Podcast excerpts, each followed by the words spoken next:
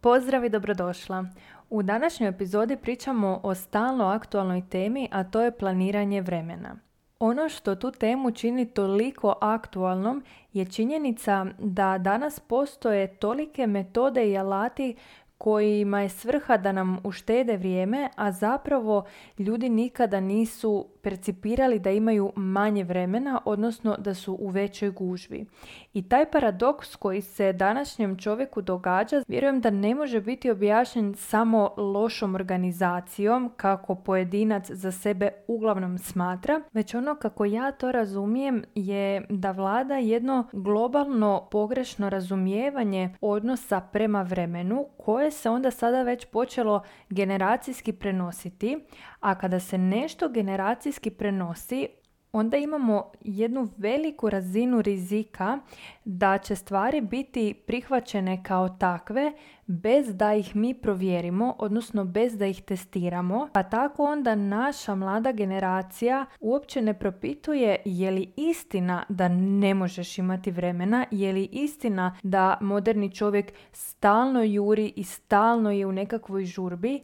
ili je to naučeno ponašanje. Svatko od nas u svom takozvanom spremniku uvjerenja i ideja o svijetu ima zapravo čitav niz stečenih vjerovanja i ponašanja kojima je bio izložen od malena i onda više uopće ne propitujemo zašto to radimo, zašto je to tako, je li to tako uopće, nego se ponašamo u skladu sa time. E sad kako ja u svom radu volim jako propitivati sva uvjerenja i sva ponašanja,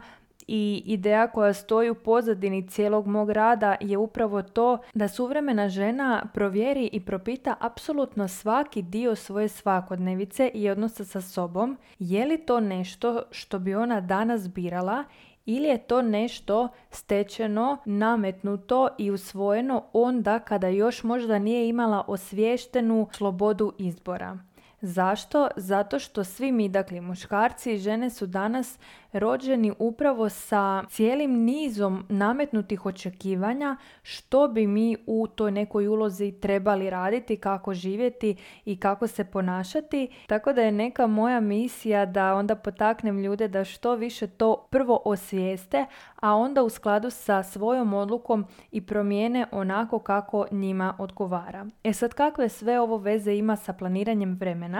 Pa zapravo ima zato što je promjena odnosa prema vremenu prvenstveno odluka. I iako nam se na prvi pogled može činiti da je to vrlo jednostavna odluka, da naravno svi želimo promijeniti odnos sa vremenom i svi želimo imati više vremena, da je to zaista tako, onda situacija ne bi bila onakva kakvu sam spominjala na samom početku. Kada god neki društveni fenomen poprimi globalne razmjere, a manjak vremena to definitivno jest učinio, onda promjena načina života obrnuto od tog nekog globalnog trenda zapravo povlači jedno dublje pitanje, a to je pitanje pripadanja. Iako toga nismo svjesni na dnevnom nivou, jurnjava za obvezama i prenatrpane to-do liste su jedan od načina na koji se modern čovjek povezuje sa društvom. Jer u svijetu u kojem svi negdje jure i žure, ti ako ne žuriš, ti se onda ne uklapaš. Dakle, ti se po nečemu izdvajaš. I iako je našem racionalnom dijelu mozga vrlo jasno da je to pozitivno odstupanje od norme, dakle da je ta promjena i to razlikovanje od većine nešto što je pozitivno, starom dijelu mozga, dakle onom primitivnom mozgu, je odstupanje ugrožavajuće.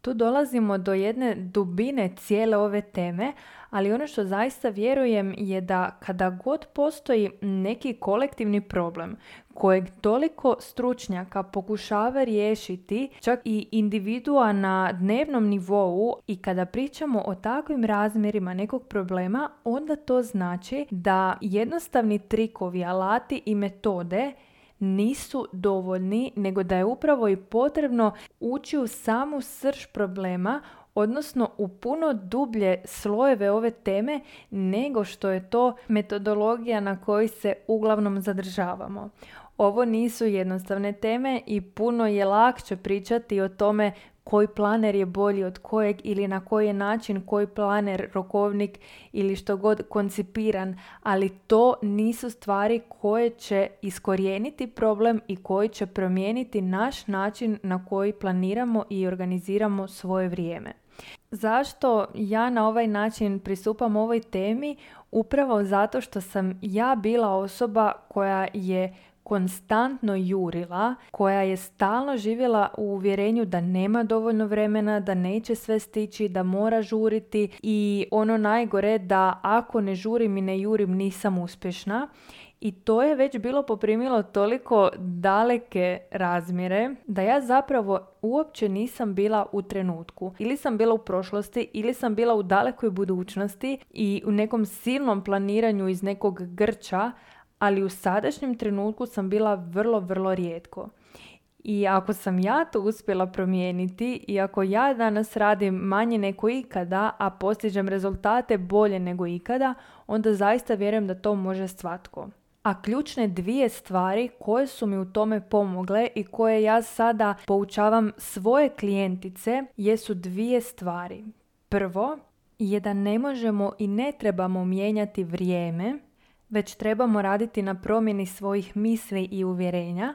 a drugo što je potpuno kontradiktorno svemu što smo učili i čuli do sada je da kada planiramo onda prvo moramo planirati odmor.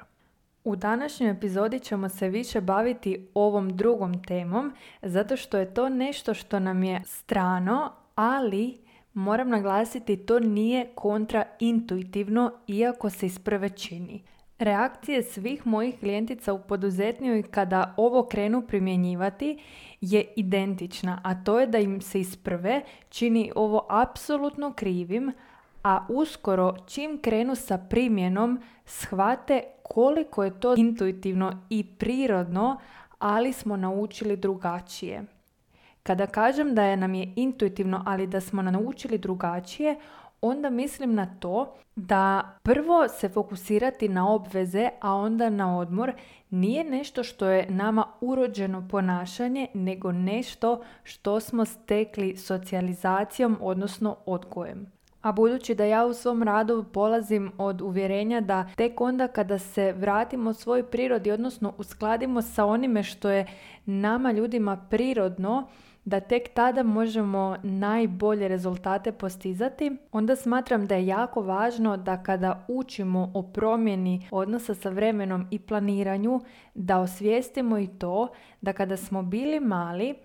Prva stvar koju smo naučili kada smo primjerice išli u školu je da moramo prvo napisati zadaću, onda se možemo igrati. Moramo prvo ponoviti sve što smo radili u školi tog dana i pripremiti torbu za sutra i po mogućnosti prelistati knjigu ili bilježnicu da bismo se pripremili za sve što nas sutra dan očekuje, a tek onda se možemo početi igrati.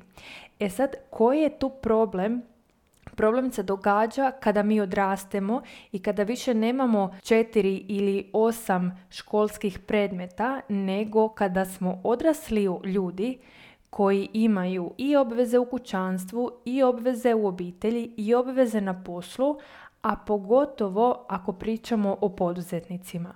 Jer poduzetnik nema 8 sati radnog vremena pa da to radno vrijeme na neki način odbroji i postavi tu neku granicu kada je dosta, kada je kraj, kada se možeš početi igrati, odnosno odmarati, nego je poduzetnik zapravo osoba koja konstantno ima nešto za raditi. To ne znači da mora raditi, ali nažalost velika većina poduzetnika upravo zato što nema šefa i radnog vremena koji će odrediti tu granicu sam sebi tu granicu ne zna pronaći. Zašto? Zato što vjeruje da što više radi, to će imati više rezultata, a ono što se događa je da krene polako raditi sa sve manjim postotkom svoje snage i energije, jer se mi trošimo jednako kao i naša baterija na mobitelu, i onda radimo sa 20% energije očekujući 100% rezultata, po mogućnosti 200%. I što se onda događa? Budući da su naši rezultati u skladu sa našom energijom, onda smo mi silno frustrirani i nezadovoljni jer rezultati nisu onakvi kakve bismo mi htjeli. I što onda većina zaključi? Moram raditi više. Niko ne dođe u tom trenutku do zaključka aha moram odmoriti. Kada dođemo do tog zaključka ok moram predahnut, vrlo često to već znači da smo ili debelo u burnoutu ili u nekoj bolesti pa nam je onda fizičko tijelo dalo do znanja ja više ne mogu. Ja više ovako ovim ritmom ne znam, ne mogu i neću. I ovdje bih dala jednu usporedbu koja jako lijepo pokazuje zašto i ja i moje klijentice u programu zapravo imamo puno bolje rezultate od kada primjenjujemo ovaj princip, a to je primjer profesionalnih sportaša kojima je odmor, odnosno dan kada ne treniraju, sastavni dio njihovog treninga, odnosno sastavni dio njihovog profesionalnog života kao sportaša. Zato što kada oni ne rade trening, tada njihovi mišići imaju to vrijeme za oporavak, za rast i to je jednako važan dio treninga kao i ono kada, na primjer, dižu utege, trče, plivaju što god da rade. I dok su profesionalni sportaši toga vrlo svjesni, poduzetnici nažalost toga gotovo uvijek nisu svjesni, nego misle da to što više nemaju radno vrijeme znači da ju moraju raditi non stop, a to onda uglavnom rezultira dugoročno time da kada rade, ne rade 100%, niti kada odmaraju, odmaraju 100%. I sve ovo o čemu ovdje pričam me podsjetilo na jednu uspomenu iz srednje škole kada sam po ljeti konobarila, dakle sezonski radila i nikada mi nije bilo jasno zašto toliko poslovnih ljudi kada dođu na odmor konstantno piju alkohol. Zašto kažem da mi je tek sada to jasno? Zato što da nisam naučila sve ovo što danas znam, a to je upravljanje vremenom i principi planiranja u skladu sa svojom energijom, ja bih sigurno bila jedna od tih osoba ne zato što sam sklona alkoholu i ne zato što imam bilo kakav problem s time, nego zato što čovjeku, odnosno našem mozgu jednostavno nije prirodno da o toliko stvari konstantno razmišlja. A kada si poduzetnik, onda zaista imaš ogroman broj stvari o kojima moraš misliti pored uobičajenog života kojeg svi živimo i svih stvari o kojima svi kao ljudska bića u današnje vrijeme razmišljamo. Moraš voditi ekstra jako puno toga i iz tog razloga ako ne uzimaš pravovremeno odmor, tvoj mozak je konstantno u aktivnim valovima, da sad ne pričamo o nadzivima jer uopće nije potrebno, dakle konstantno je aktiviran dio mozga koji govori akcija, akcija, akcija, akcija i kada tako mozak razmišlja, onda mu treba nekakav, nekakva tvar izvana kada smo na odmoru da bi nekako nulirala tu akciju i da bi nam dala do znanja ok, sad se možeš opustiti, sad se možeš odmoriti. Samo pogledajte u svojoj okolini ako znate neke poduzetnike koji duže rade i koji ne primjenjuju ovo o čemu ovdje pričam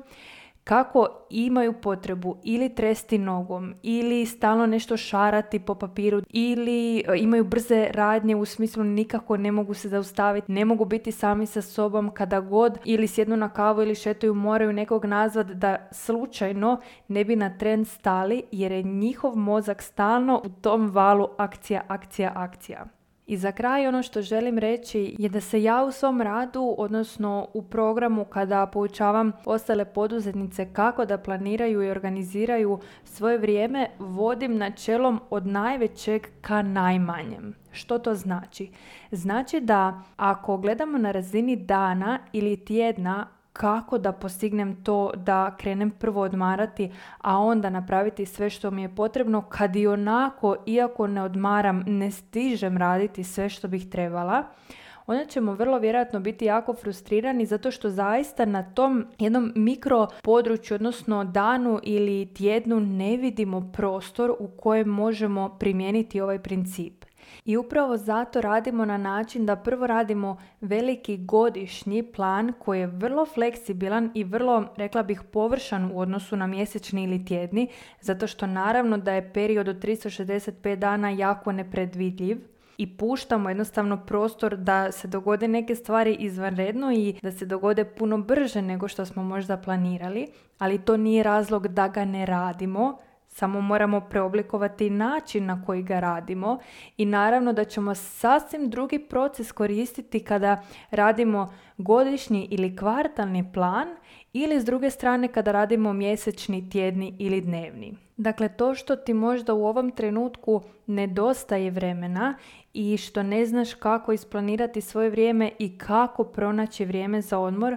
ne znači da je to nemoguće i ne znači da ljudi koji pričaju o tome da imaju itekako vremena i za odmor i za hobije izmišljaju ili ne postižu dovoljne rezultate jer velik broj mojih klijentica i ja smo dokaz suprotnog nego ono o čemu se radi je da samo još nisi pronašla metodologiju da sve ovo o čemu ovdje pričam primjeniš i na sebi. Zašto ti ovo govorim i zašto sad ne idem u detalje planiranja koje radimo u procesu kroz program poduzetnija? Zato što iako bismo mi svi voljeli odmah primjenu alata, odmah mi pokaže proces da to napravim i to je to, zapravo je prvi korak prema promjeni upravo to da se mi za nju otvorimo odnosno da prekinemo taj lanac o kojem sam na početku pričala gdje jednostavno na globalnoj razini imamo potpuno pogrešna uvjerenja po pitanju odnosa sa vremenom. Tako da koliko god nam se beznačajan i mali korak činio, prvo je on ključan, a to je da povjerujemo da je moguće i drugačije. Nadam se da ti je ova epizoda bila korisna i zanimljiva. Svakako podijeli s nama ukoliko uspiješ ove principe iskoristiti u svom rasporedu i čujemo se u idućoj epizodi.